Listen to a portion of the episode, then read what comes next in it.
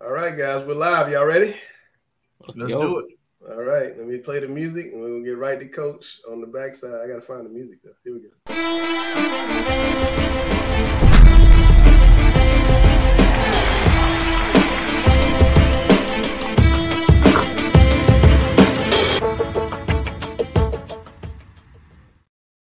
All right, guys, we have some big news in the football world today. Uh, Gary and Cam, uh, Myers Park hired a new football coach, the fifth coach uh, they've had in five seasons, and we're going to bring him on right now as uh, Coach Chris James of Myers Park Mustangs. How you doing, Coach? I'm good, man. Thank you guys for having me on tonight. Absolutely, absolutely. Well, tell us a little bit about yourself. How old are you? Where you come from? What your vision is? Um, so I'm 33, uh, originally from Atlanta, Georgia. Uh, I am a Gardner Webb University grad. Played football there uh, graduated from Gardner Webb, uh, took a small stint back home for about a couple months, uh, moved to Charlotte, and I started my career at uh, Independence High School. So I've been here since 2015. Um, so been in the area a while. Um, have, have had the opportunity to be under some some really good coaches over my years here. Um, just as far as the vision, man, honestly, just really excited right now. Um, we have a, a, a, amazing group of kids um, at Myers Park, uh, an amazing group of coaches um, very fortunate and thankful um, for my administration for you know giving me this opportunity. Um, I'm very much uh, focused on the main thing, and the main thing right now is making sure our kids are ready um, come August 18th, which is our first game. So um, just kind of excited to to get things going with the guys starting tomorrow. Um, we'll be in the weight room and uh, kind of just really keeping our head down and just getting to work. Heck of a first job, you know, to, to get Myers Park as your first coaching gig. Yeah, yeah. Um, you know, big time gig in in my opinion. Um, uh, but I think it speaks to um, you know, a lot of the the coaches that I've had opportunity to be under. Um, so I was uh my very first gig was with Justin Hardin uh, at Independence High School back in 15. Uh, from there, I went to Porter Ridge, uh, was under Michael Hertz. Uh, both guys taught me so much. Um, Coach Hertz, especially on the defensive side, where I kind of specialized, really, really taught me a lot. Had a a lot of great group of kids there. Uh, I was there when you had the Grayson McCalls, the Will McDonald's, Jalen Coleman's there. Um, and then after that, I went back with Hardin uh, to Charlotte Latin, coach with some great guys, uh, Anthony Boone, um, uh, Drew Dayton. Um, so I've just been fortunate to be around some great football minds, um, a lot of mentors in the college game that coach me um, that have, have given me a, a ton of knowledge.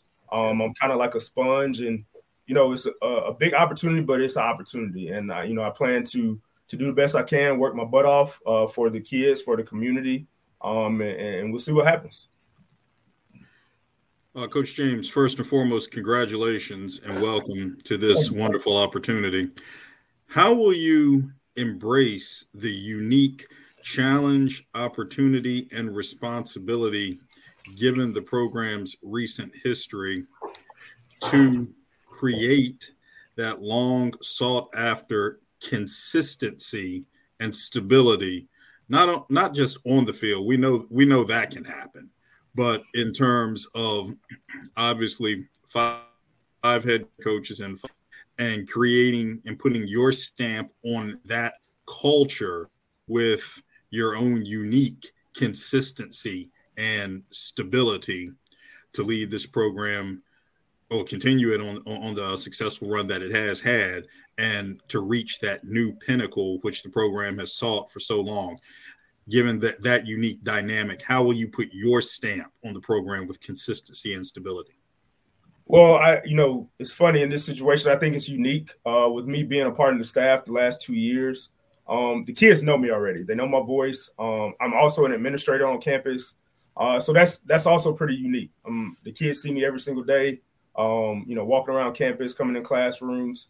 Um, but they've heard my voice on the football field. I was defensive coordinator the last two years, um, both under Coach McManus and then under um, Coach Fuller prior to.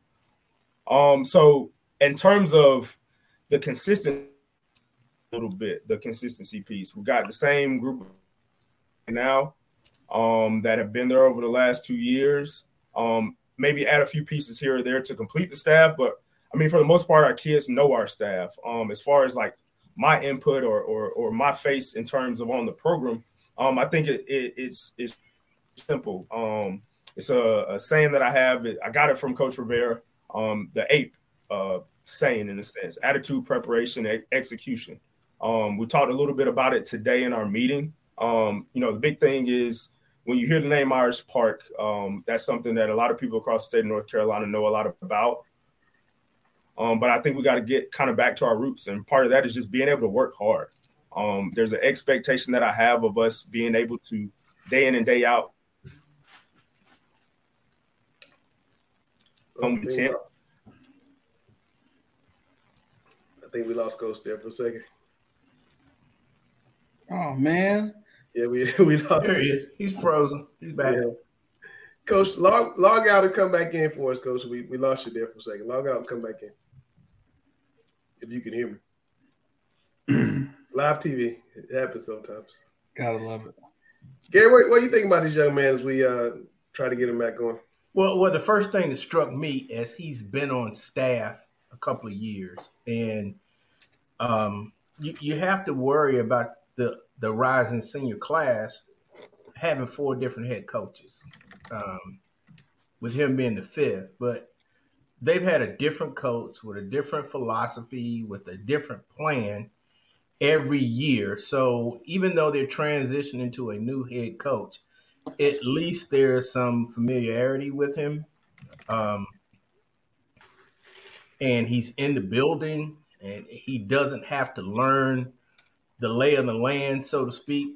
Uh, he knows what kind of kids he has. Uh, he said most of the staff is returning, which I kind of thought was going to happen. Um, so that gives him a head start. Yeah. Um, you know, the question the question I had for him, and hopefully he'll get back on, is what is it that the administration and the boosters want? because they they're the ones that never seem to be satisfied.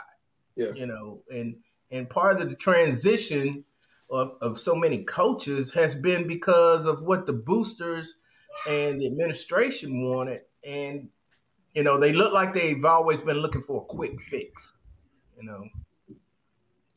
They had a guy with Harmon, I thought, that wanted to be there that it led them to a regional championship game. I was a little surprised that they didn't allow Harmon to come in. But I think you know this guy having been in, in the in the building is going to be good for them. The you know the familiarity, like you talked about, uh, should be good for them to to get to get in. Um, what do you think, Alex? Agree, just all the way around, and we're all hitting. Wait, wait, we got we got coach back. We got coach back. All right, Gary, go ahead with your question. bye Yeah, coach. Uh, I, I was discussing with the panel uh, what is it that the administration and the boosters want? Because as we've watched this program over the last five years, it looks like they've been looking for a quick fix to get to the state championship. They've taken some shortcuts, and um, you know when things don't go their way, their way, then there's a change at the at the end of the season, and and you're the fifth new coach in the last five years. So, what is it that they're looking for, and are they going to give you time uh, to achieve your goals? Well, you know, one thing one thing I'll say uh, when you look at the the coaching changes over the last few years, um, I think you have to also look at the fact that a lot of these coaches have been promoted. Um, from Coach Chadwick getting a promotion, going to Maryland, um, Coach Fuller um, getting a promotion, um, going out to coach in Texas. So, you know, in terms of that, I, you know, I, I, hear it, I see it. Um, you know, I think that's um, a situation where if people really just look at the full picture, um, I think there's a little bit more to it than the naked eye. Um, but in terms of what the community wants and what our administration wants, I mean, truthfully, they want a good product. And, and when I say a good product, it doesn't just deal with strictly football, right? We, want kids that are doing what they're supposed to do on campus, do what they're supposed to do in the community. Um, kids that just want to genuinely work hard in my opinion, being around a game of football as long as I have and being around some some really good minds, when you get those pieces and those nucleuses together, that's when you know you start um, the win the win column starts to increase. Um, a, a, perfect example of that, uh, a good friend of mine, DJ McFadden at Independence. You know, I think when DJ went into Indy, I think his big goal was to just put his head down and work. And you saw this first year where you know, they were in close games, lose by a play or a, a possession here or there. and then you flip it to this year, they still have the same mentality of putting their head down, working, staff doing the same thing. And what what did it turn into? It turned into a successful season. I mean, he put, in my opinion, he put Independence back on the map. Um, he's done a really good job there. So I think the blueprint is very much similar. Um, we we can't stop the outside noise, and that's that's not our our job, and that's not our goal. Our goal is to focus on the main thing, and the main thing is getting better day to day, doing what we're supposed to do on campus, doing what we're supposed to do in the classroom, getting after it in practice, getting after it in the weight room, and I think you will see some results based off of that. Um, okay. Uh, Coach, first off, you know, I'll echo the sentiments of the rest of the you know panel here. Just congrats first off, but you know, what is one thing that you really think? I mean, I know you just recently got the job, but what is one thing in your mind that you think will you know elevate this program and uh, you know push them in the right direction to play championship caliber football again? Um, I, I think it's seeing that the work ultimately will result in that. Um, I'm not saying that in the past that Myers Park the, the program hasn't put in the work. Um, but I think you keep hearing the word consistency, right? The the consistent piece, seeing the same faces, you know, having the same kids um, that are in the Myers Park community come through the community. Um, there is something to be said about just being able to put the work in and then seeing the results based off of that. Um, you know, it's it's a process. I know that the kids know that. Um, I, I think the community and my administration understands and knows that that this is a process. This is not an overnight deal. Um, we got a we got a lot of young guys. Um, we got some guys that played some meaningful minutes this past year um, that might not necessarily have been expected to. Um, I think that will pay dividends, and then we're gonna have some some young guys that are gonna have to play, you know, this year. Um, so I, I think that, in my opinion, again, I, I keep echoing it, and that's that's my sentiment to my program right now. Is when you put your head down, the results will end up speaking for itself. Um, it, it's kind of funny to think about it like this Myers Park being the school that it is, but in my opinion, I think right now we're a sleeping giant in terms of you know nobody's talking about us, um, which is that's perfectly fine. That's that's really not our responsibility anyway. We're not supposed to worry about the noise um, that comes from around the program right now. Our job is to make sure we're doing what we have to do and we're prepared when the opportunity presents itself. And I think with the the group of kids that we have, the the group of coaches that we have that that work their butts off, I think we'll do that. Coach James, to what degree do you see this? You talk about an opportunity presenting itself. The timing of this is very unique in that this opportunity presents itself to you in the immediate aftermath of whatever people might want to say, in the immediate aftermath of how the Steve Wilks situation played out with the Carolina Panthers. You look at something like that and someone with a defensive background like yourself getting this opportunity right here, and you look at the success of other uh, defensive coordinators at the high school level, whether we're talking the likes of Anthony Hackett and Chachi Sullivan in the greater Charlotte area. And obviously, if you look across the state, someone like a Nick Drew at Cardinal Gibbons, opportunities that come along. Given just the timing of all of this, how significant is it? And do you think that you having this opportunity is being looked at as a, a standard? Uh, okay, we, we want to see this guy get it done to create opportunities for other excellent defensive minded coaches going forward like this? Well, you know, I, I, think the the situation with Steve Wilks is a little different um, than this situation. Um, but I, I, do think when when thinking about my administration, my um, athletic director uh, Brian Poor, and my principal Bob Folk, um, you know, in speaking with them, you know, we're not we're not echoing championships right now, right? We we, had a three and seven season, which a lot of people are going to say is down.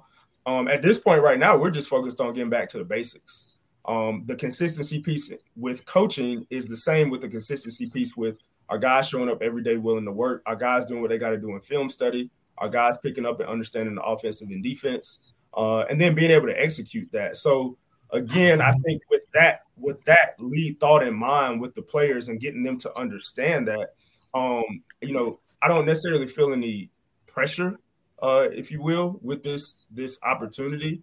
Um, I do know it's a lot of work, um, and I'm I'm very much built to do the work. Um, I'm I'm very very fortunate to have some guys around me right now that are also ready to do the work as well. Um, and you know, truthfully, to be honest with you, I saw a look in some of my players' eyes today um, after speaking with them and, and, and, being introduced to them that they too are ready to work. I mean, my phone's been kind of blowing up, um, you know, most of the day to day, but the messages that I'm kind of most focused on are from some of my players. And there's a sense of um, excitement. There's a sense of like, coach, what are we what are we doing tomorrow in the weight room? I'm ready to get back to work. Um, you know, so I, I'm excited for the opportunity. There's no pressure, in my opinion, in the opportunity. Um, it is an opportunity though, so you know it, it will be up to me um, and up to you know the rest of my staff to make sure that we kind of take advantage of the opportunity as well as the kids. Coach James, my God! First of all, I want to tell you congratulations. Appreciate Second it. of all, my my question is: Does this mean that my favorite high school director of basketball operations is no longer in business? Hey man, absolutely not. I'll be there ready to go tomorrow night. All right, that's that's all I need. What, what, are we talking, what are we talking about here, man? I don't I don't know what's that's going the, on. This is, this is, you didn't know this is the director of basketball operations for Myers Park basketball right here. He's a, he's a, yeah, yeah, yeah, yeah. Well, I wouldn't say I'm coaching. I, I am just that. I'm the director of basketball ops. So I kind of take care of all the logistics for the basketball day to day operations. Nah, I'm joking with you guys. Nah, um, for me being an administrator. Um, hold on, hold on, hold on, hold on. I got Bishop Boswell here. Uh, Bishop, uh, Bishop, does this guy have something to do with y'all's team? I can't hear you, Bishop. Turn, come off from mute. Is yes, this guy have something to do with your team over here? This guy. I mean, he's been in a couple tournaments and he helps. Me when my yeah. ankles hurt, and he, he puts me through some workouts, so I guess. Uh, well, well rounded. Tournaments. That's See what you get on talking preps. You get the new Myers Park football coach. You get the Myers Park star basketball player calling you out. You just never know what you're doing. but coach, before, Bishop, I'm gonna bring you back, man. Hang out in the back for a second. Um, yes, but coach, um, what schematically, what are you guys going to try to get done in your reign in Myers Park? So defensively, uh, we'll get back to kind of the bread and butter, what I'm used to defensively in terms of a four-three. Uh, will be real multiple. Um, I'm really interested to see a lot of our guys um, kind of in this defense. Uh, something very similar to what you might have seen before the last couple years with us. Um, offensively, we got some weapons. We got some. We got a lot of like scat back type guys. So uh, you know, the big thing is we're looking at getting guys ball in space. Um, got some guys that can swing the ball around and really what that quarterback competition looks like. Uh, we got Wendell Thompson coming back off of um, uh, ACL three know, he was our starter going into the season last year. So got to see what he is first and foremost. Um, got a young guy, Haynes um, and Brock Jenkins, who was our JV. Both were our JV quarterbacks last year. Haynes is a freshman.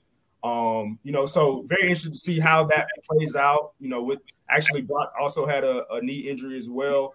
Um, so both guys probably going to spring probably will not be as active as Haynes will be. Um, so you know, we'll see what what kind of the outcome is at the quarterback position, but um, definitely will have some playmakers offensively. Um, and you know, I'm not going to overcomplicate this thing. I, have I've seen too many guys that I've been under tell me that we're gonna get our best guys the ball and watch what they do with it. Simple as that.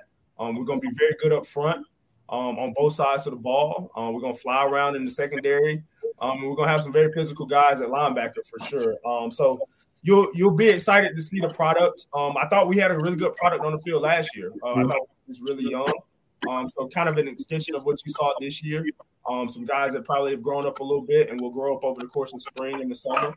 Um, so uh, definitely something you guys should look forward to uh, next fall. Coach, I got one little recruiting question for you. That guy right there below you, you think you can get him back off the basketball court and on the football field? Oh, we're gonna talk, we're gonna, hey, we're gonna talk tomorrow. I, I he's a pretty good quarterback and or a pretty good receiver. I'm just saying. Oh, I, no. oh, I've seen, I've seen, I've seen for sure. I had to, I had to game. I, I, heard he was a D1 football player. I, I, mean, that's what I heard too. I don't know. I don't know.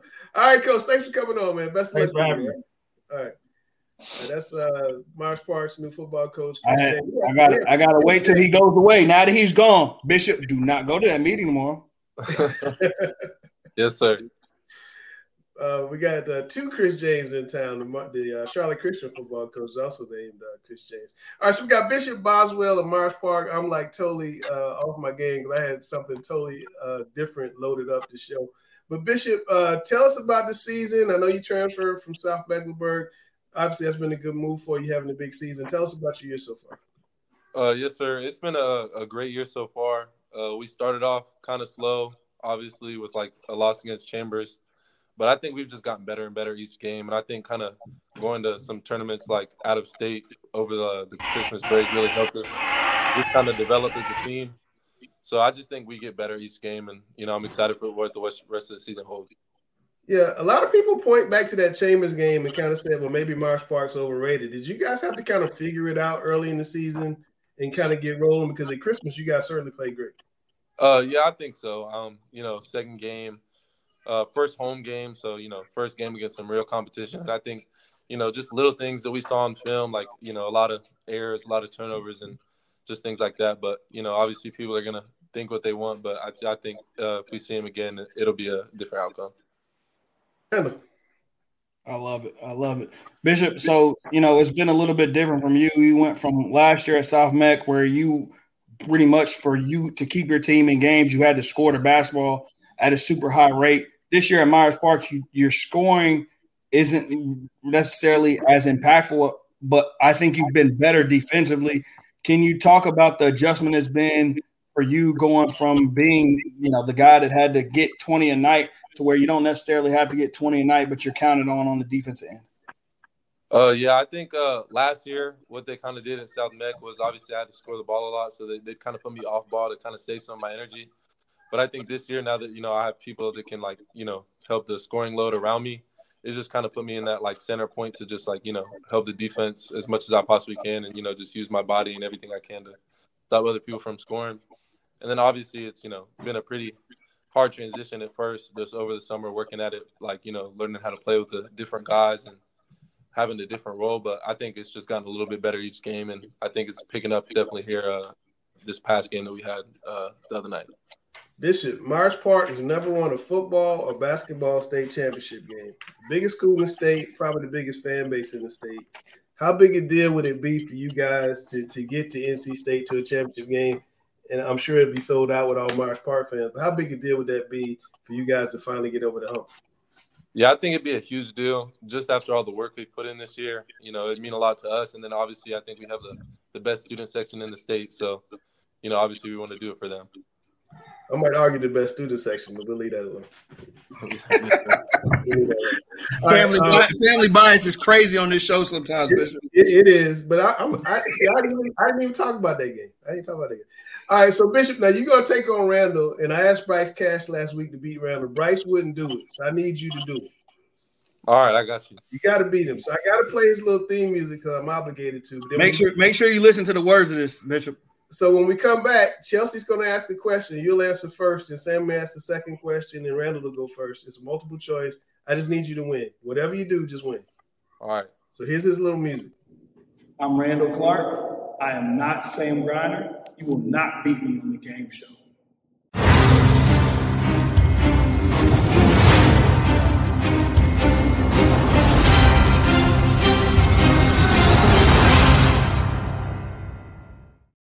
Chelsea. Got to come off mute, Chelsea. Can y'all hear me now? Now I can. There we go. In NBA history, which primary point guard has scored the most career points? A. Allen Iverson. B. Chris Paul. C. Steph Curry. Or D. John Stockton. Bishop. Is my I have to answer first? Yeah, you go first. You're the guest. Uh Oh yeah, he's in trouble already. I'm gonna say Steph Curry. Steph Curry. What you got, um,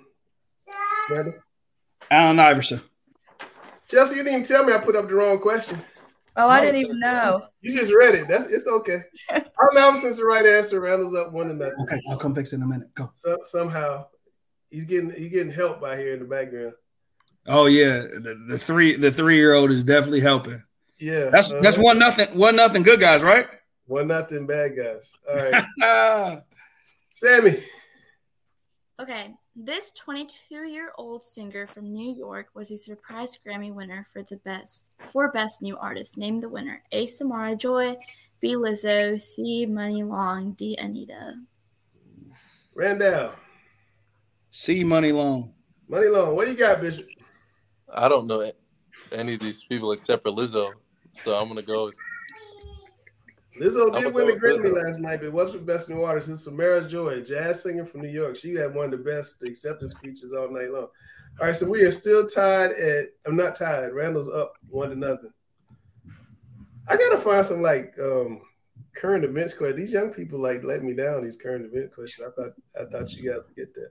Yeah, that was last I couldn't. Chelsea. Drew Pember leads the Big South in scoring and rebounding. Which SEC school did he transfer to UNC Asheville from? A. Alabama, B. Tennessee, C. Georgia, or D. LSU? All right, Bishop, let's get on the roll here. I'm gonna say Tennessee. Tennessee. Randall, what you got? He came from LSU, didn't he?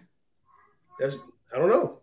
LSU D. I mean, you are incorrect. We are tied at one. Bishop is correct. Ah. yeah, yeah, Bishop. And you know how I learned that, really? You should learn how I knew that because I was watching the game the other night.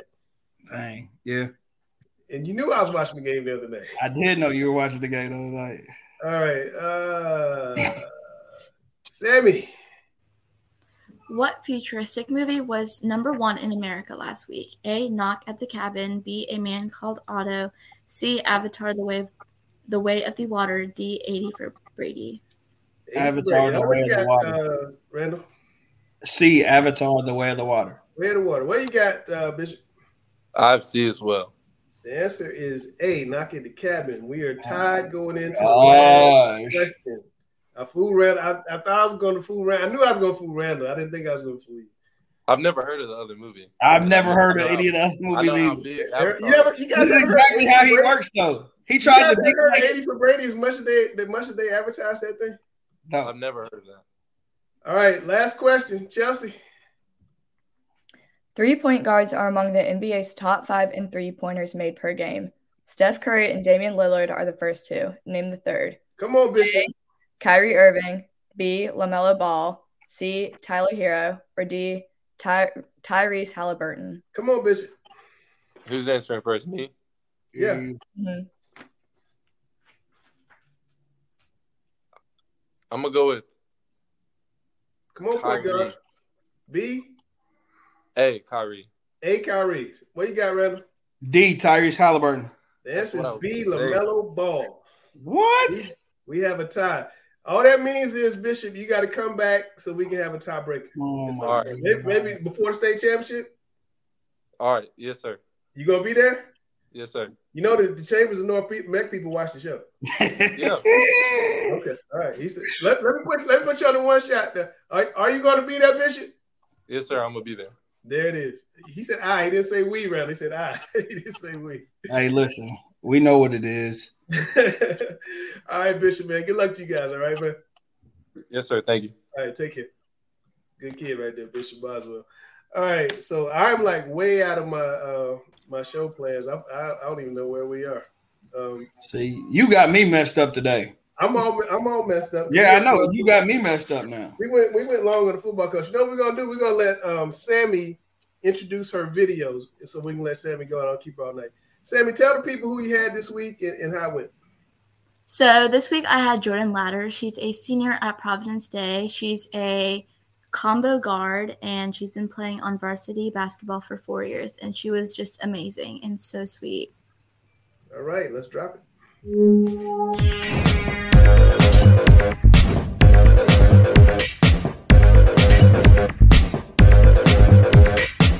Hi, today I welcome Jordan Ladder on Five Minutes with Sammy. How are you doing today, Jordan? I'm good. How are you? I'm good. So Providence Day has a 19 to 5 record. How does your team work together to keep that kind of record? Um, we just work together by understanding each other's game and making sure that we share the ball and put players in scoreable positions. We also play pretty good team defense overall. Jordan, you hit 1,000 points a few weeks ago. That must have been a great accomplishment. How did it feel? It honestly felt amazing. It was very surreal to reach the same accomplishment as my former senior teammates, Andy and Morgan. I feel very honored to be a part of the legacy. Do you think the team is on track to winning another state championship this year? 100% yes. How come?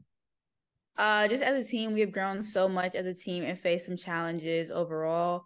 Um, the underclassmen have really stepped up and matured overall, and we just have really good chemistry and we have the talent to win. Okay, let's make it a little more interesting. What is the last song you listened to before going out on the court to hype yourself up a little bit? Okay, so the last song I listened to was Superhero by Metro Boomin, Chris Brown, and Future. That is a good song. Who are your normally like favorite artists to listen to? Um, this might be an unpopular opinion, but I usually listen to SZA. That's my favorite artist. I love SZA. Have you listened to her new album yet? Yes, I have. My favorite song is by far Kill Bill. That is a good song. Who doesn't love Kill Bill? Exactly. Anyways, thank you so much for coming on to Five Minutes with Sammy Jordan. Thank you so much for your time. I really appreciate it. And I hope we can collaborate again another time. Thank you. Man, I like that, Sammy. That was all right. I love SZA too. SZA, I love her. I love SZA too. All right, Sammy. Look, thanks for coming on. Tell people how they can get in touch with you so they can be on five minutes with Sammy and get all this coverage like like uh, Jordan just got.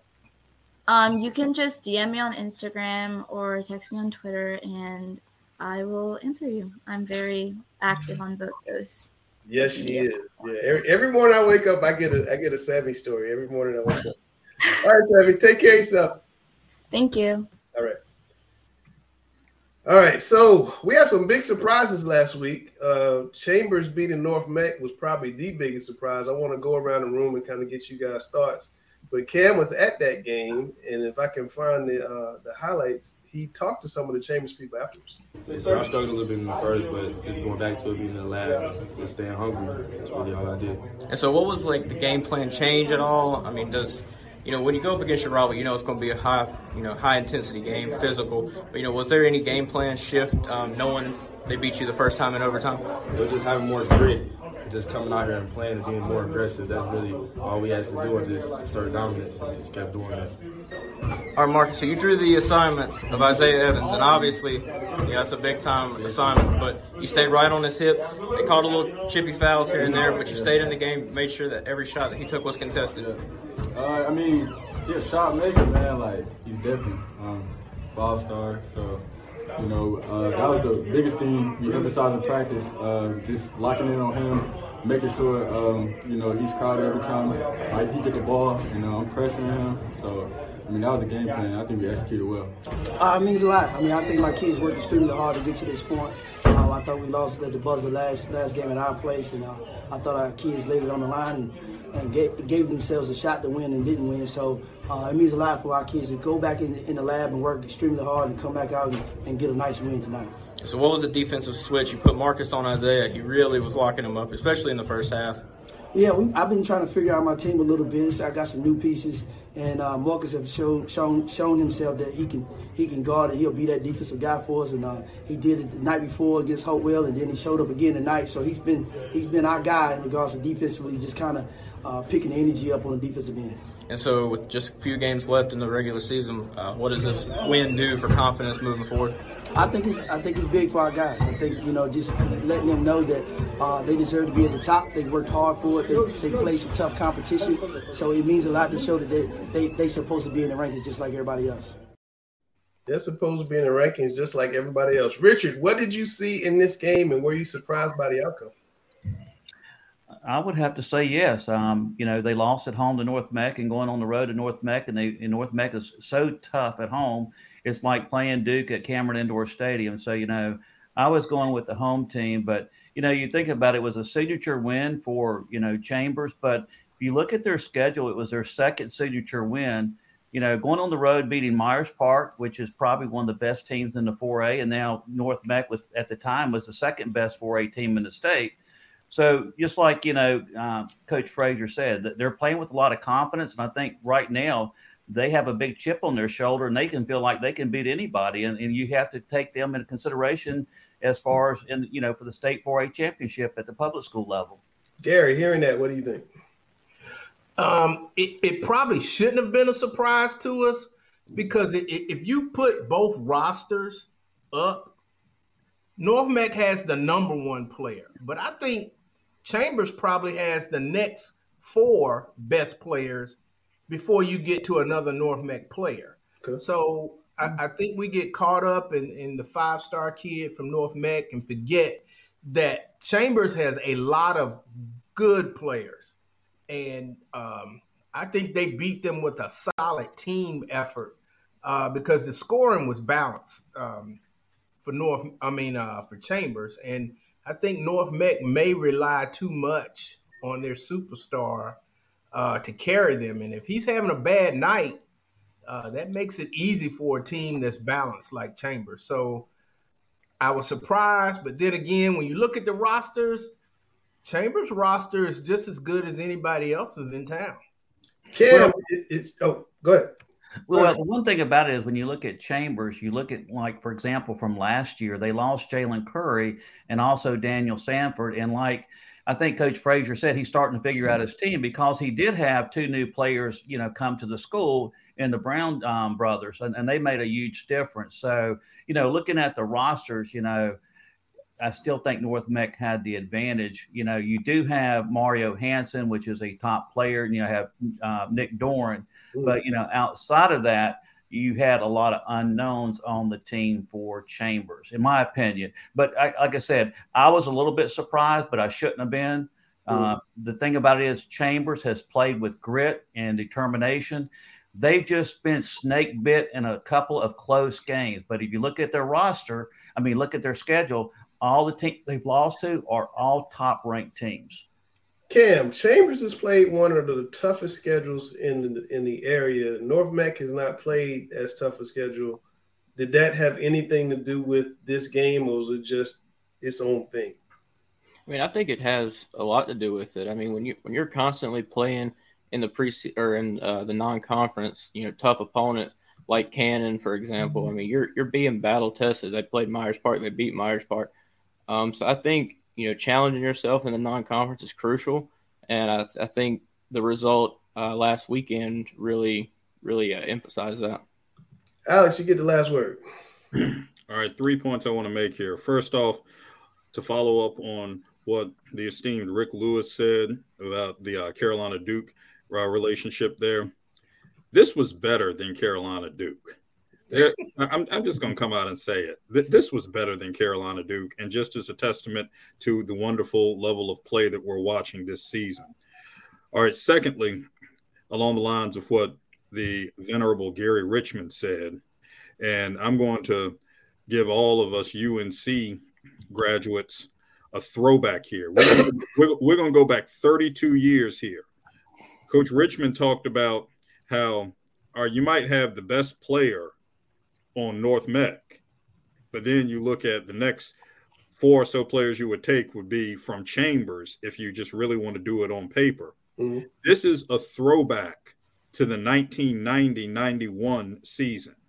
The state runner, the state runner up that year, the state runner up that year was East Wake High School, which had as its interior presence a UNC, a future UNC football standout who was a sophomore at the time named Greg Ellis. Oh, I do remember that. He, he, he, he went on. He went on to do a few decent things for Gary's previous favorite team, the Dallas Cowboys. Okay, so East Wake and Greg Ellis had to get by a conference rival, Garner High School, which included a student athlete Named Williams. Donald Williams. Now, now he was pretty decent, by the way, too. Uh, averaged 36 points a game as a senior, and, and he went on to do some other things for UNC foot, uh, basketball. Uh, only he was only a Final Four MVP. Yeah, so that was a, he won a chip. Chris Webber. That was, that was a situation where Garner probably had the best player. Did you see Cam look away from the camera when I said uh, won a chip? The Chris Webber game, y'all, y'all saw Cam look away from the camera. He, he couldn't. He couldn't take it. hey, let's let Webber off the hook. He traveled anyway. We all know that. Yeah. But um, but but my point being, my point being, so Garner had the best player in that situation. Mm-hmm. But you look back at that East Wake team and the depth that they had. You're talking about a team that had Jawan Tuck, who, who played at Seton Hall. He was the point guard on that team. And you had Sean Allen, who, who went on to play at Wake Forest. He was on that team. So East Wake was a deeper team, kind of like Chambers was. East Wake went on to the state championship game and fell short to the mighty West Charlotte Lions. So bring that all full circle. We see a repeat of what happened 32 years ago. And I'm going to go on record right now and say that a Charlotte Mecklenburg school will win the 4A boys state championship just like West Charlotte did in 91. Hey, listen, listen, listen, listen, listen, listen. We got all these Carolina people on here, and that's all fine and dandy. But listen, we are not going to sit here and compare Duke Carolina to a regular season Chambers versus North Meck game. Carolina Duke is the greatest rivalry in all of sports. Let's not let's not do that. I mean, I understand you guys are upset over what happened Saturday night, and I get it. But let's not let's not try to try to put put it down there with with with. Right, well, why, are you talking on a rant? Are there any girl surprises out there that, that caught shy? I don't think there was any girl surprises this week. But I think the biggest surprise this season has been the Independence Patriots this season. I think Coach G has done a phenomenal job. Uh, you know, coming off Kaylee Carson's ACL in preseason, I I didn't have high expectations for this team. I you know, expected them to be kind of middle of the road, you know, win a few games here and there. But, you know, Ken Kitchens, who we had on the show a couple weeks ago, has done a phenomenal job stepping up. Coach G has done a great job. Um, you know, with, with her group, and, and, they control their own destiny here and on the back half of the season and, and winning the conference. And you know, I just wanted to take the time to give them congratulations salute them. Let's also congratulate, let's congratulate North Mecklenburg and Chambers not for going down a level, as was just said, but playing up and above what mm-hmm. Duke and Carolina showed us. They took it up another level. I think I get. I think I get the point you're trying to make. Also, hear what Randall saying. Gary, Speaking of girls basketball, North Meck lost a star player transferred Independence last year, still winning, uh, doing very well. Myers Park lost their best player to knee injury this year, still doing very well. Do those are those two schools surprise you? South Meck lost their coach, still doing well. Any of those surprising you? were you expecting that? No, I you know, uh, especially Myers Park. As long as Barbara Nelson is coaching at, at Myers Park, the young Barbara Nelson, um, I'm not gonna I'm not gonna get Barbara mad at me, but um, they're always gonna be. I didn't call her grandma coach. Her player called her grandma coach. See, you brought it up again. But anyway, um, I got on me during the week, so we're good. um, I, I'm not surprised. South Meck, they made the right selection when they replaced Christy when Christy stepped down. Uh, I'm not surprised. And I, am not surprised at North Meck because year in and year out, there is no team in Charlotte mm-hmm. that plays harder than Jennifer Baker's kids do. they might not always be the most talented team, but they play harder consistently more than any other program in Charlotte. That is very, very, very high praise. All right, so we're going to talk about this Carolina Duke game real briefly. Uh, but before I get into it, Chelsea, you're going to Chapel Hill. How did you feel seeing the Tar Heels go down? Well, at first I was already really disappointed in that Pitt game they played. Um, you know, I'll say this from a Carolina standpoint. I thought the shooting was absolutely awful from the three point, from the free throw. I mean, if you just look at the percentages, they were terrible. You can only shot like 38% yourself. Yeah.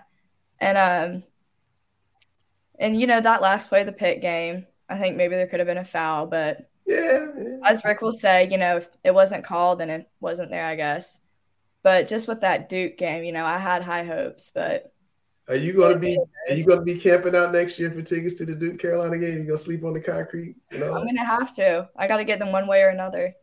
Got to go. It's it's, a, it's definitely. I've been to many of those games at both places. They're definitely experiences. I think they're definitely bucket list items. You got to go. It's, unfortunately, as a student, you got to at least when we were there, you had to sleep. Gary, remember that? You had to sleep out forever on the.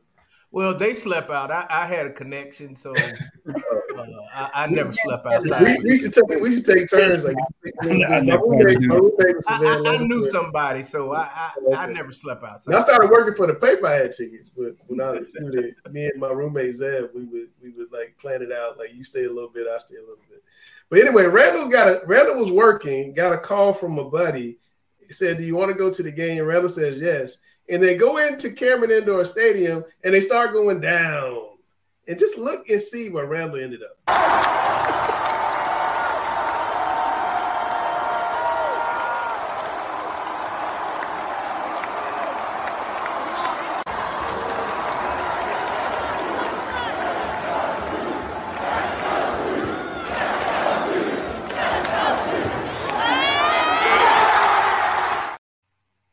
Randall, how loud did you scream when that boy made that shot? Uh, the place went nuts. I was actually calm the whole night. Like, you know, it's funny when I normally go in the camera and I'm I'm normally a quiet one. I just enjoy watching the game and the atmosphere and like the this the fans started jumping all around and jumping up and down at one point and literally like the whole building was shaking. It was unbelievable. Um, but it was it was a lot of fun. You know, I could have I never I didn't know how I was gonna get to see this game, but I was excited to see it. And when you go in there and, you know, you can tell me that Duke was favored by three, but to me, Duke was an underdog because I felt like if Carolina could get the ball inside to the big fella, I just didn't know how we were going to guard that and surprise you for the last 12 minutes of the game. Derek, Dereck Lively out of nowhere, the, the freshman showed up, and you know it was it was good to kind of see him and Tyrese Proctor kind of grow up, and Jeremy Roach show some of that veteran leadership uh, Saturday night. Roach was huge. I'm a little afraid to put Gary on the screen, but Gary asked to talk about this game. I think he's going to talk about the fact that Carolina's best player didn't touch, didn't take a shot the last 12. Of course he is. But I'm going to put him on on his little one shot and give Gary. His no, I want, I want, I want RC and Cam on here. Oh, wait, there, there you go. RC and Cam on here. Let, let, let, let, me put you up a different way. There you go. Go ahead. Yeah, put him on here. First of all, congratulations to Duke.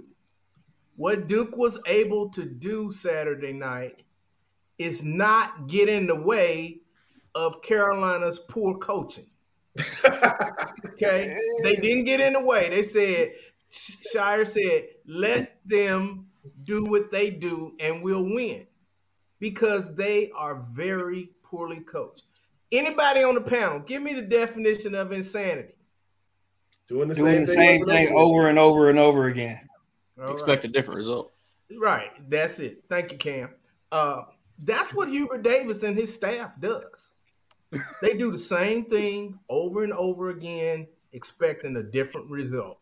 And you know, I, I gave him a pass last year, and, and, I didn't get caught up in, in in them going to the Final Four. I did get caught up in them ending K's career. I I really enjoyed that. So, you know, we always have that to fall back on until they they do something as significant. Oh, rest on However, your laurels.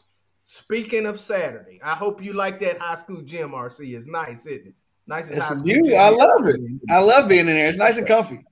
Okay, but getting back to the game, um, Friday was Michael Jordan Day on on the um, ACC network, and they they showed you know some games in the past. And one thing I noticed is even with NBA talent, one of the games they had Kenny Smith, Michael Jordan, Sam Perkins, Brad Daugherty, all of them were on the court, but he changed defenses. Okay, he played some. So man has always been our base defense, but he played some two three, some two three matchup, some one three one zone, back to man it was always changing defenses against opponents. And that's something that the current coaching staff never does. But what really bothers me about this particular staff is little coaching maneuvers that are elementary to high school coaches. They can't even execute. RJ had four fouls. There's a dead ball timeout. Duke has the ball coming out of that position, who would you attack if you're Duke? I'm gonna attack the guy that's got four fouls.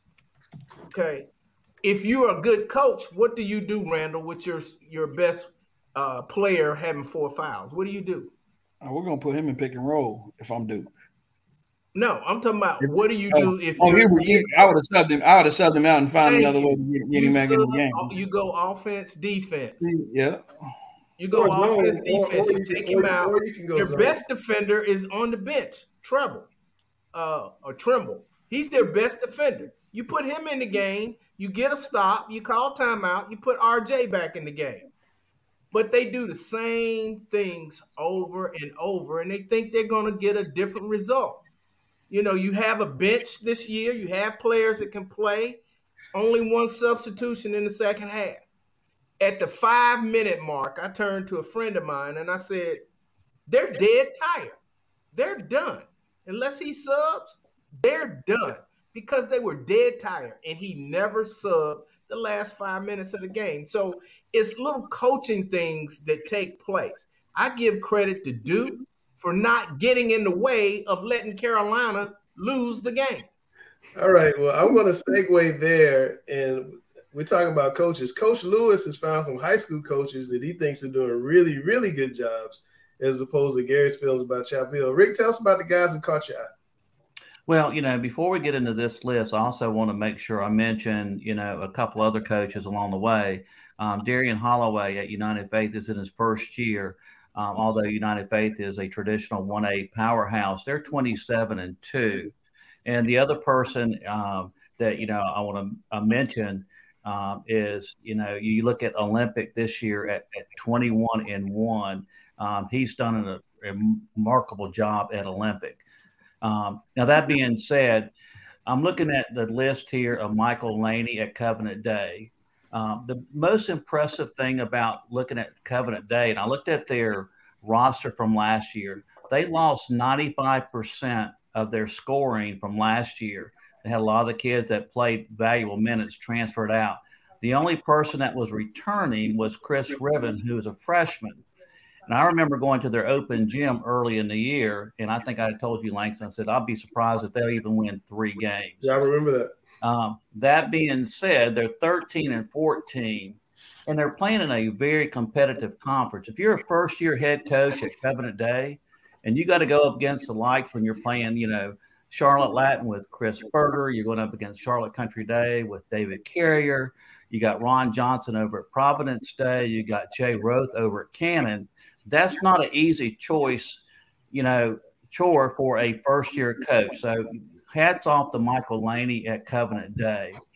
Another coach that's really impressed me this year is Ed Cook at Northside Christian. They're they're right at you know 18 and 13, and they're playing one of the toughest schedules in the state. And you know, playing day in day out against the toughest teams. They took their lumps early, but they sort of made a run of, of lately. They've won eight of their last 11 games, so that's pretty impressive too. But the one that's really made the biggest impression on me this year is Gabe Blair. He came in last year at Gaston Christian. The team was two and eight. He came in sort of like midway through the year. In his first four games, when he came in, he had to play Ardrey Kell, Weddington, Word of God. They ended up, I think, last year with like a 10 and 12 record. This year, they're right at, I think, 21 and 8. They're 11 and 2 in the conference, and they've also swept Concord Academy, which is a defending 3A state champion. I think he's done a remarkable job as well. All right. Well, there it is. Now we're going to find out who Richard picked for his players of the week, the Rick's picks.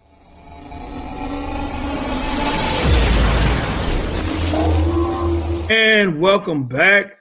Randall Clark again here with the guru, Rick Lewis. Coach Rick, how are you this morning?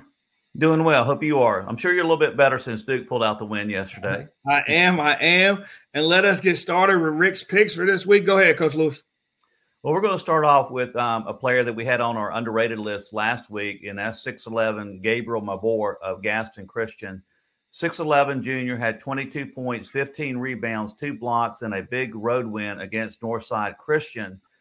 Um, Gaston Christian is now 21 and 8 for the season. They're 12 and 2 in the Metrolina 3A in the private school, and they're tied with Concord Academy. And the good thing about that is for them is they swept Concord Academy twice, and they beat the likes of Northside Christian, also Gaston Day. So they're a team to really be on the um, the alert for. Um, I think they're going to make major noise as far as in the NCISA um, 3A state championships. Next up is Amari Conley, six one junior. He was out early in the year for Freedom.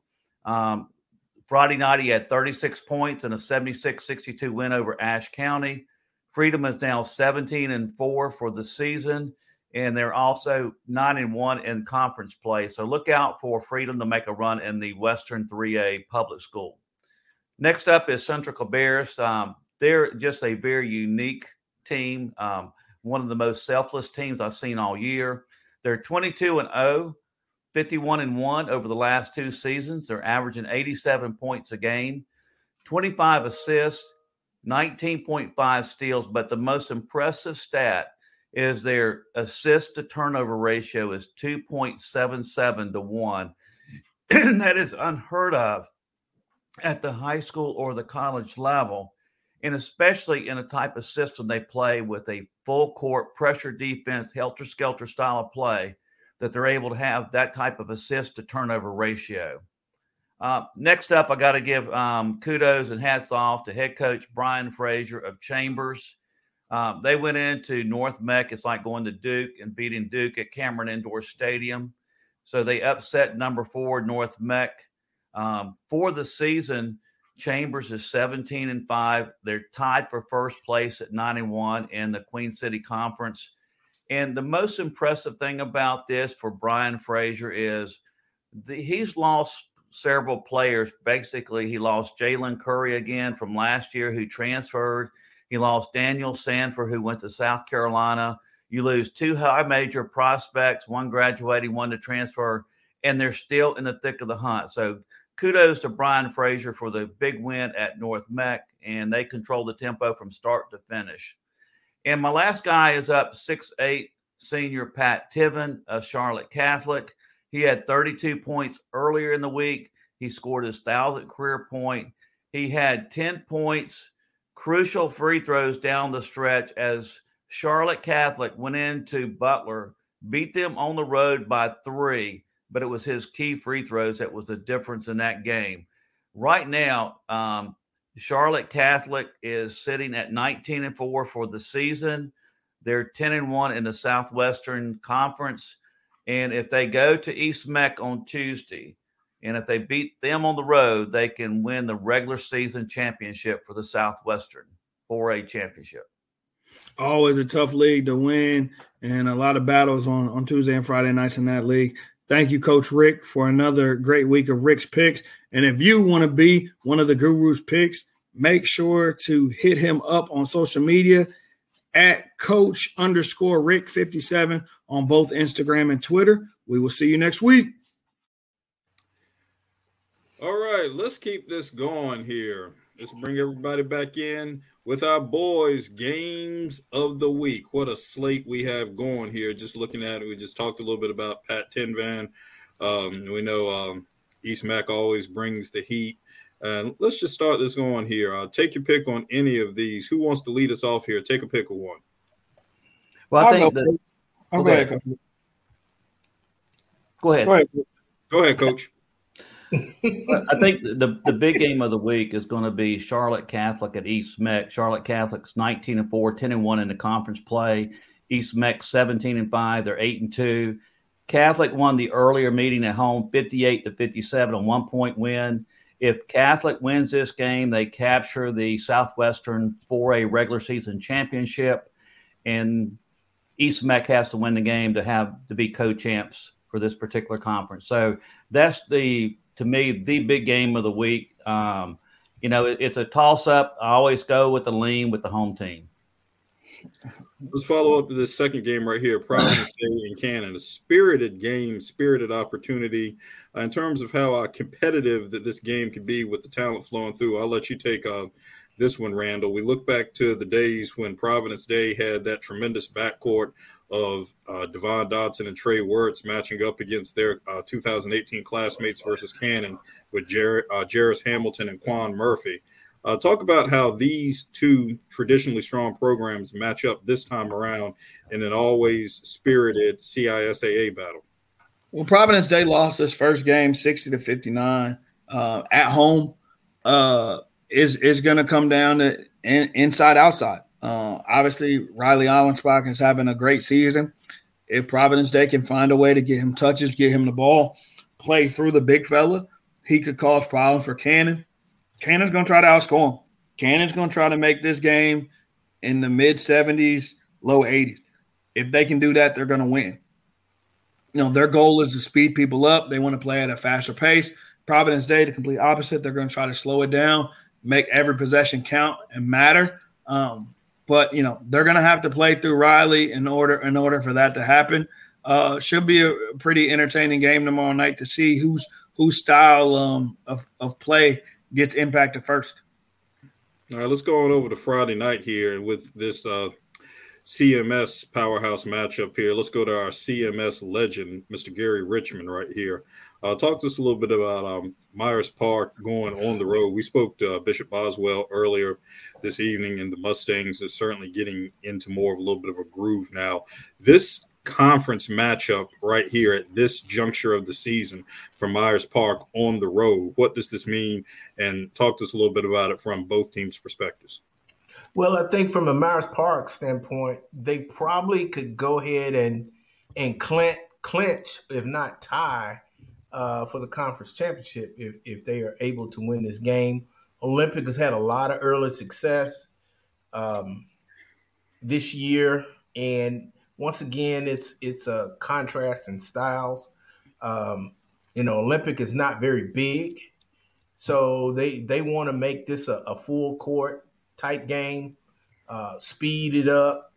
Uh, you know, where size doesn't matter as much out in the open floor and, and Myers Park, you know, they would love to run their sets and take advantage of their size advantage and shoot over the top of Olympic. So it's contrasting styles. Um, I think Myers Park should be favored, but they're playing at Olympic, and you know anything can happen in a game where the the underdog plays at home. So uh, should be an interesting contest.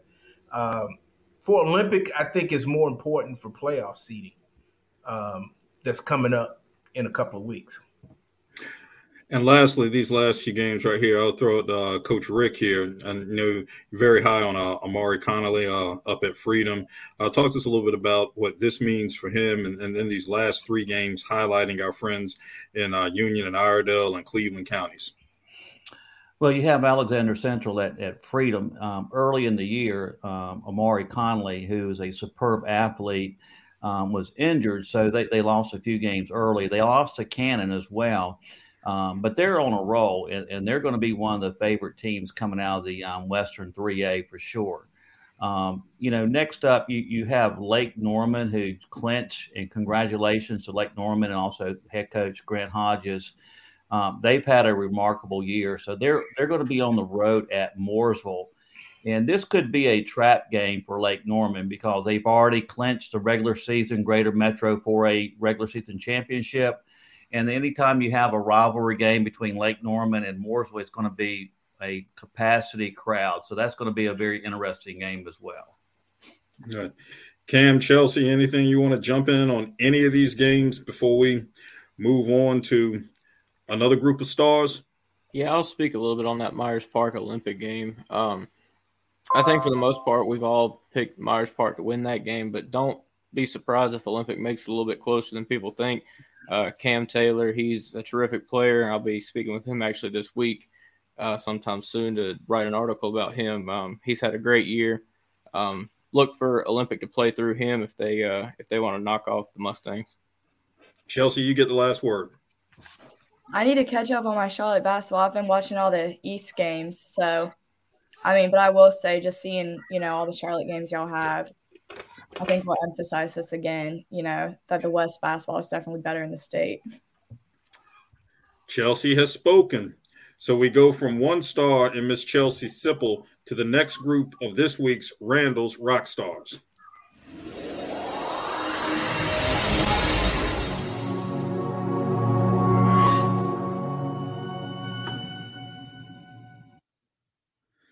And welcome back. We are live again for another week of Randall's Rock Stars. I'm excited. Randall Clark here. First and foremost, Betsy Burnett this week versus for South Meck. The senior had 20 points, five rebounds, five assists, and three steals versus Barry. And then Tuesday had 24, five points, seven rebounds, and four assists versus Ardrey Kell. Next on our list, Taylor Smith from Central Cabarrus. She had 26 points, five assists, and five steals, and three boards to go with the, for her team's W uh, Tuesday night versus East Rowan. Third on our list, Lily Baumgartner from South Caldwell, 17 points, 14 rebounds, two assists, and two blocks, and a big win for her team over Alexander Central Friday night. Nevaeh Farmar back at it again for North Meck, 16 points, eight steals, and six assists. And last but not least, our rock star of the week, Rihanna Menard from West Cabarrus. The freshman dumped in 27 points, had five assists and five steals, and she is with us this morning. Rihanna, how are you doing today? I'm doing good. Friday night, a big game versus versus Mooresville. You you had 27 points. As a freshman, I feel like sometimes the game can be very, very fast. Do you remember when being out there and you feel like the game just kind of started to slow down for you? Um, really when I started putting in the work that I knew I had to step up to be on varsity. Okay. Okay. So Friday night you had 27 um, with five assists. And and just tell us kind of how was the rhythm and the flow of the of the game Friday night versus Mooresville? Um, we knew it was gonna be a tough game, so we had to go in there with our head up, confident, but we managed to pull through. That's awesome. All right. So my last question for you: Your favorite basketball player to watch on either side, men's or women's, just just a player that you enjoy watching play the game? Probably Steph Curry because even when he has good games, he still always wants to correct and do better. I love it. I love it. I just wanted to talk to you for a minute just about being recruited by Alabama and how that process has been so far as a freshman with with such a high interest already.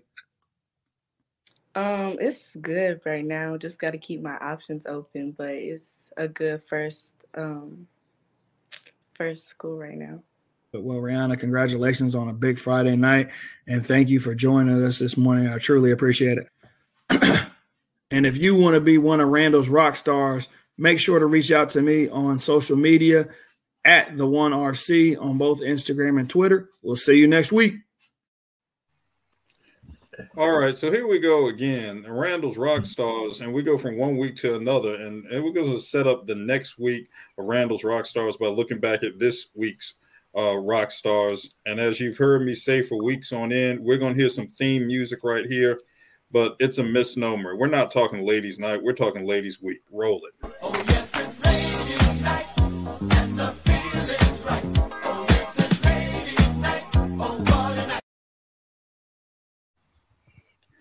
All right, here we go. Let's just get this ladies' week rolling once again. All right, South Meck at Myers Park. Go for it, Gary. Well, I saw round one of this game, and it was a a, a very good game. Probably the best game I've seen this this season on the girls' side. Uh, Myers Park led late. South Meck came back and and won it at the free throw line. Um, the rematch should be interesting. Uh, South Meck is playing with house money. They um, they're undefeated in the conference, so if they win this game, they'll pretty much clinch the title. Myers Park needs this win. Um, I think it's going to be a battle of point guards. Uh, Anastasia Sinclair for South Meck and Kamora Canny for uh, Myers Park. Um, who can impact the game the most, who can lead their team, get the right people, the ball in the right spots. Um, they both have a good supporting cast.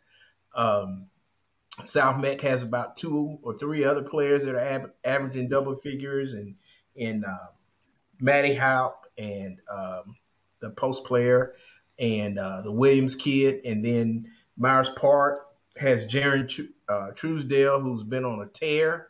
Uh, who's not only a low post presence but can can hit that top of the key jump shot. So um, I think this is the game of the week uh, as far as I'm concerned, because they're playing for a conference championship uh, tomorrow night. Should be a big crowd, and I'm interested to to see what the outcome is going to be. But I think it's going to be a game of guards. All right, Randall already talked to us about the Providence Day and Cannon boys. All right, Randall, tee up the girls' game. What we got? I think the girls' game is not going to disappoint. Um, you know, Cannon won the first matchup rather easily. Um, it's going to come down to the defensive end of the ball, and I just feel like Lily Booker for Cannon is going to create complete havoc on the defensive end. Um, you know, obviously they're going to be able to score with Ashley Fowler and Samaya Suffering and Lily as well.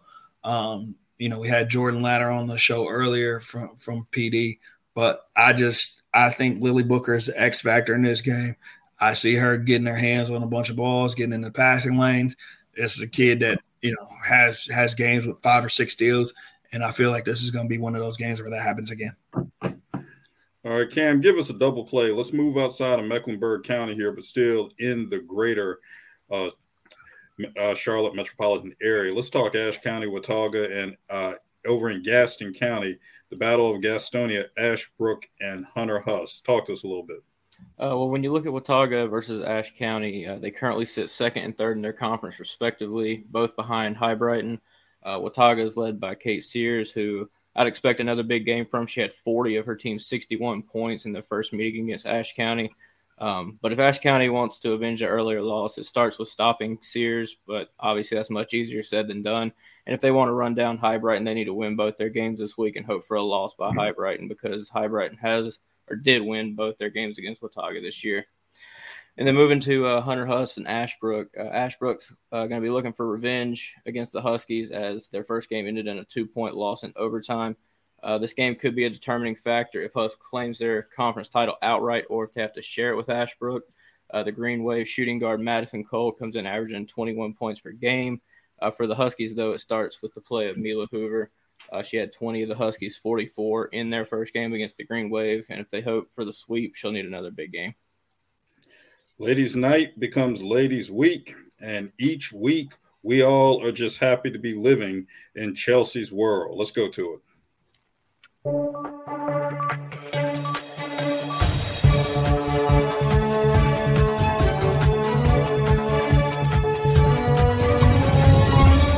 This week, I have Kyla Bryant, who is a senior with Salisbury Women's Basketball.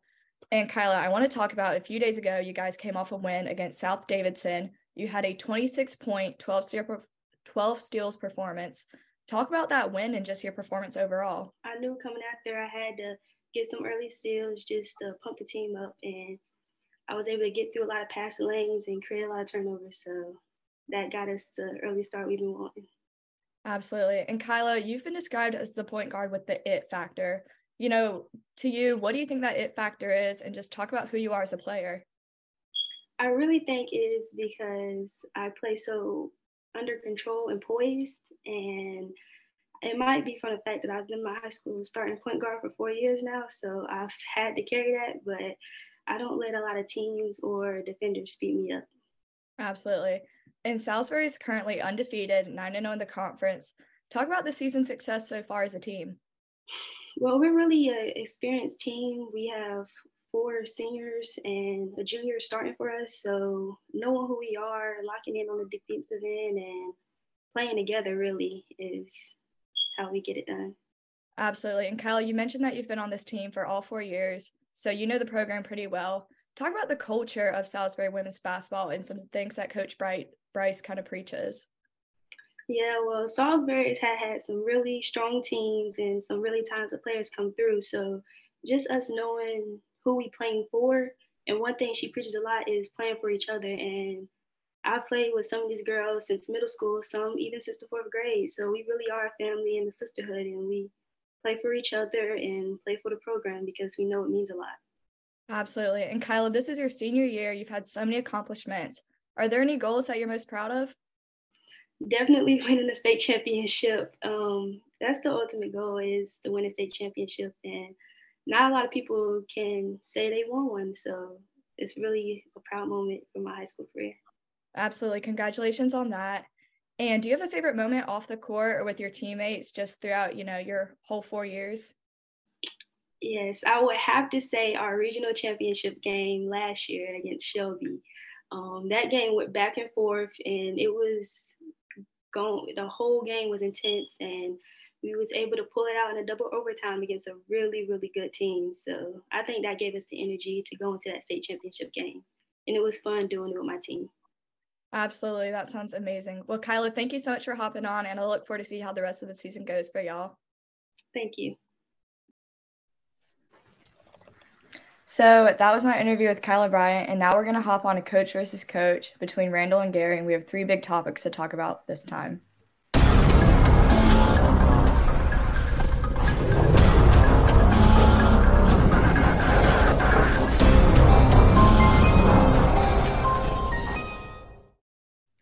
So I'll start with you, Gary, for this first question. But women's basketball plays in four quarters instead of two halves. Do you think men's basketball should change to that? Yes. Yes, because the major difference is it resets the foul count as to who gets into the bonus. Uh, in the men's game, you get the seven foul, you're in one on one, 10 fouls, you're in the bonus. Whereas in the, the women's game, the pro game, the high school game, uh, well, not the high school game, but um, the when the quarter changes, you start the foul count over as far as team fouls are concerned. And so um, that can be an advantage to a team that has committed a lot of fouls in a particular quarter because it, it starts over the next quarter. But um, that's the only major difference that I see between the men and women's game is, is you start the foul count, the team foul count over with each quarter. Randall. The media timeouts are, are probably the most important and what coaches care about. Um, if you watch, a lot of coaches break down the, the college game into four minute segments. So in the men's game, it's easy right now. So we got 16, we got 12, we got eight, we got four. You know, you got five, five, five rounds that you're trying to win in the first half, and then five rounds in the second half. So it would be an adjustment, uh, even though you know you still have those media timeouts in the women's game the way that some coaches like to break down the game, especially games that are close are going to be highly contested, it's very difficult. So I don't have a problem with the women going to 10 minute quarters. I think it's been good for their game. It's actually probably sped their game up a little bit and made it a little bit faster. And I think more people are starting to get used to it and watch it. I'm okay with the men's game staying the way it is. I think that I think that if we were to change it right now, it would be it would be too big of an adjustment uh, for a lot of coaches just when you get into the the the X's and O's of actually being in the game. And Randall, our next topic is we have state playoffs coming up. Do you think public school state playoffs are better or private school? Traditionally, probably private school, but for uh, you know another year, private school is down. So um, I'm going to go with the public schools right now. I think that, especially for us, especially on the 4A, you got Myers Park on the boys' side, Myers Park. You have, uh, you know, you have Chambers, you have North Meck, and then on the girls' side, you got Lake Norman, you got Charlotte Catholic, you got Independence, you got North Meck, you got Mallard Creek. I mean, you know, just those those teams alone on, on the boys and girls side, uh, I'm definitely going with the public schools right now. Gary. Um, overall, I, I like the public school method better because you have more teams involved, but what you have with the private schools is because there are not many of them, you have a lot of traditional rivals or rivalry games, even in the state playoffs that take place. Whereas in the public schools, you may play somebody that you're not familiar with. Uh, you've hadn't played them maybe once in, in school history. And so you don't have a feel for them. Whereas in the private schools, because the, the leagues are so small, you have a feel for everybody in the state because you probably saw them in the in the regular season and you probably saw them in the previous year in, in the playoffs. So uh, I think there's more rivalry involved in, in the private school playoffs versus the high school playoffs. And Gary, if North Carolina was organized like Indiana, where there is only one overall state championship champion, who would it be for the girls' side and the boys' side? Mm, you talking about this year? Mm-hmm.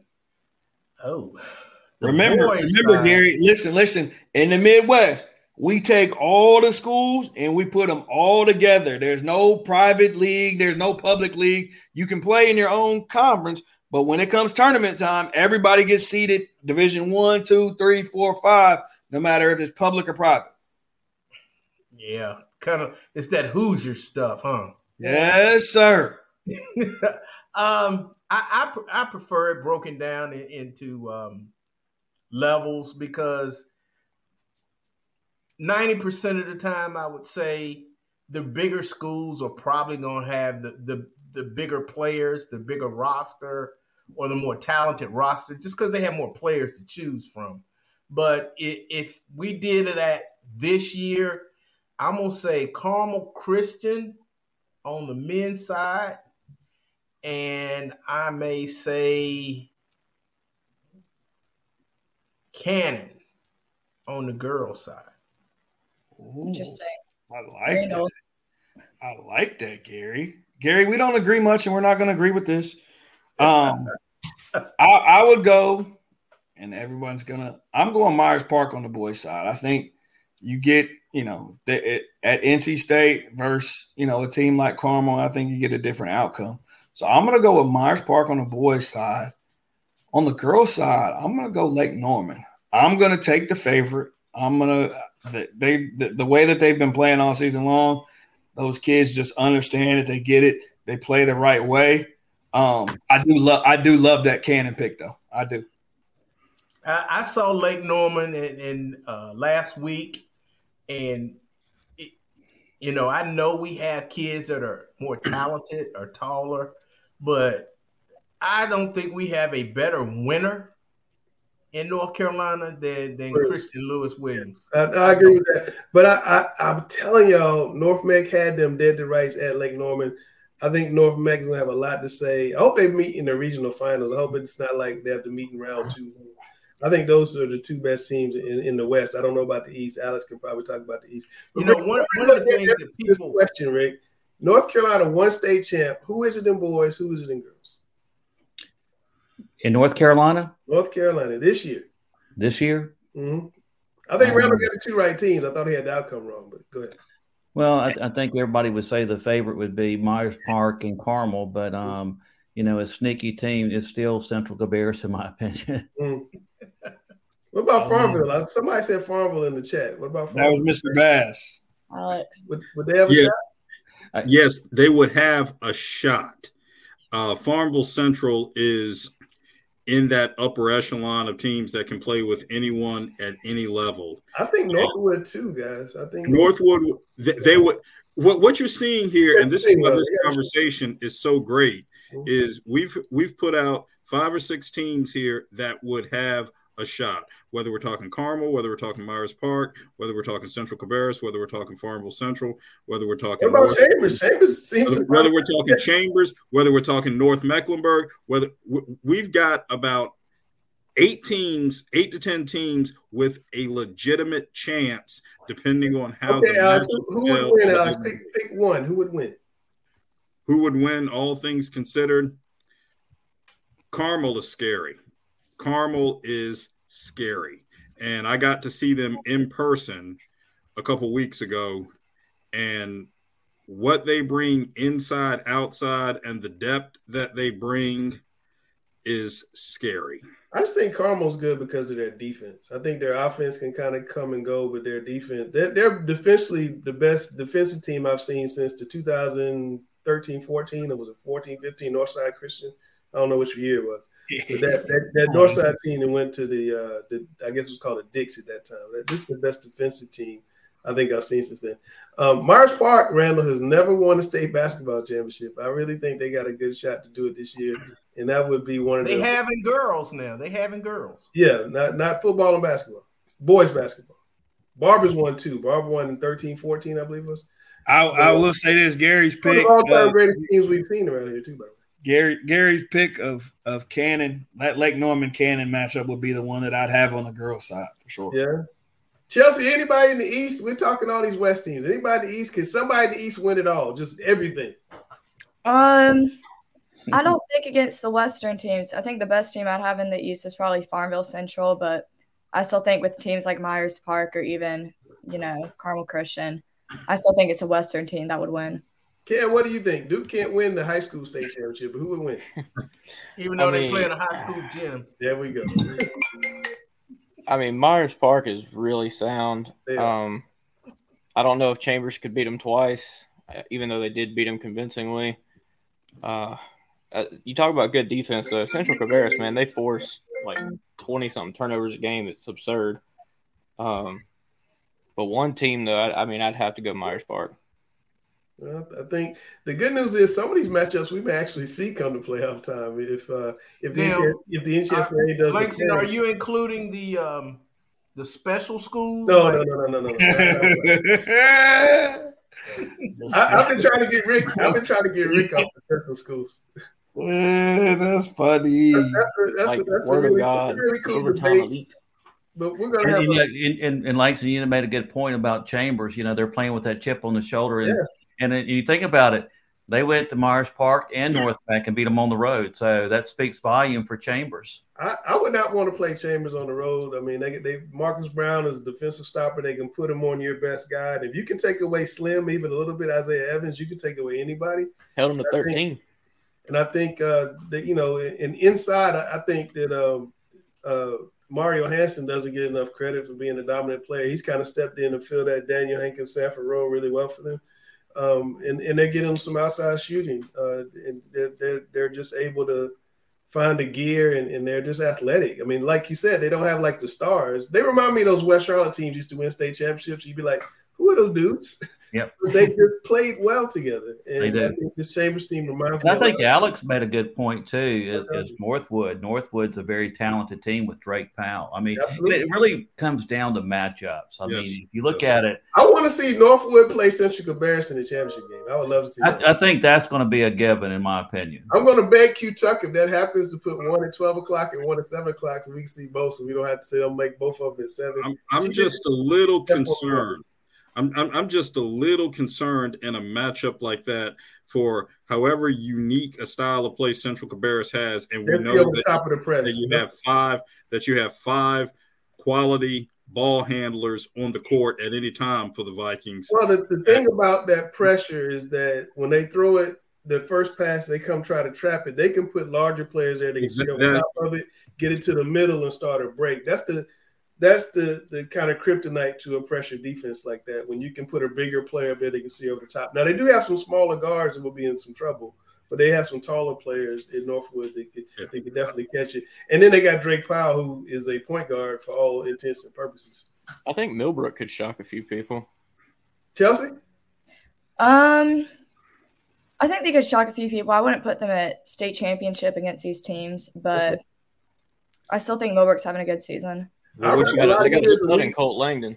What you got to realize there is, and and as everyone has said, it's all about matchups. The way that the East is set up this year at the 4A level alone, coming out of the East, who's in Millbrook's way?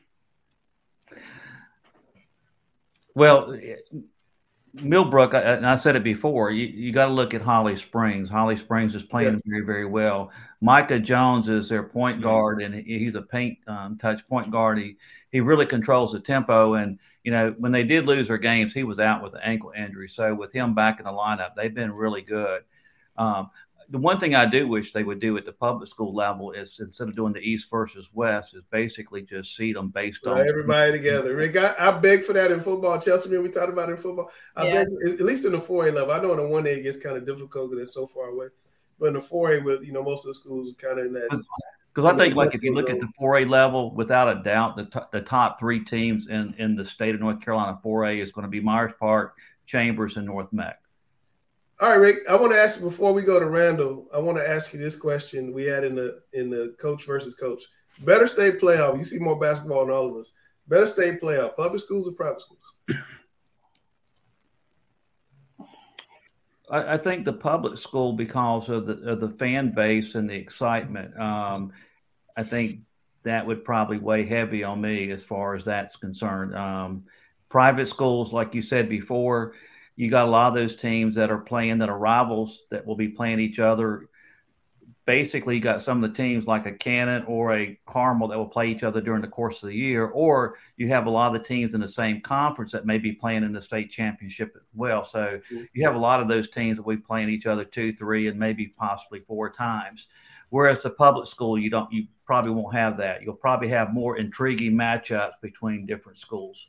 The one thing I will say we're lucky in this state is that both of the state championship days for public school and private school are just outstanding. I mean, just next level outstanding. And uh, I enjoy going. I go every year. Sometimes I've gone. We didn't have a team in there.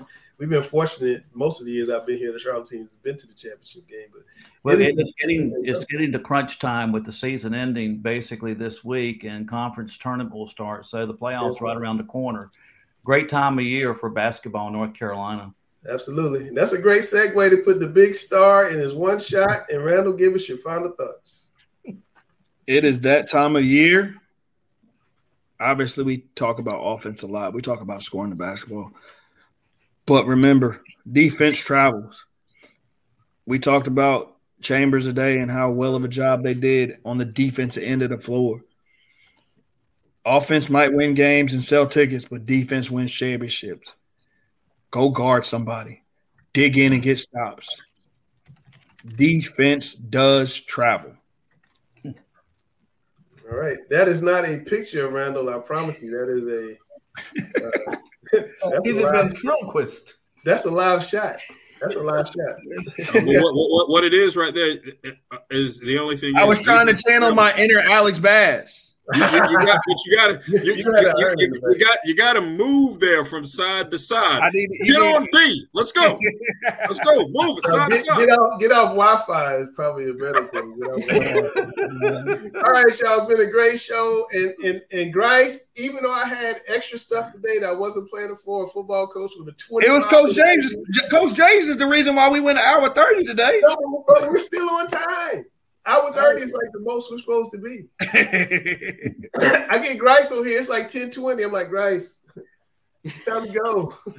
Chelsea, like, I gotta wake up at six in the morning. Hey, Grice is gonna Grice is gonna find you like Coach Nelson's gonna find you. You keep talking every week you come here throwing Grice under the bus. I just know he gonna come find you. Grice gonna quit on me. yeah, he is. Then you, then you have to put me on football. Then the you best football team in the state's gonna walk out. Grice is ESPN good. I'm, I'm telling y'all, he, he's like the best. He's the best. All right, that's Randall Clark. That's Rick Lewis, the guru, number one voice of high school basketball. That's Chelsea, the future Tar Heel. Cameron, the Dookie. Uh, Alex, the contrarian. Gary, the coach of all seasons. I'm Langston, and we are Talking Preps.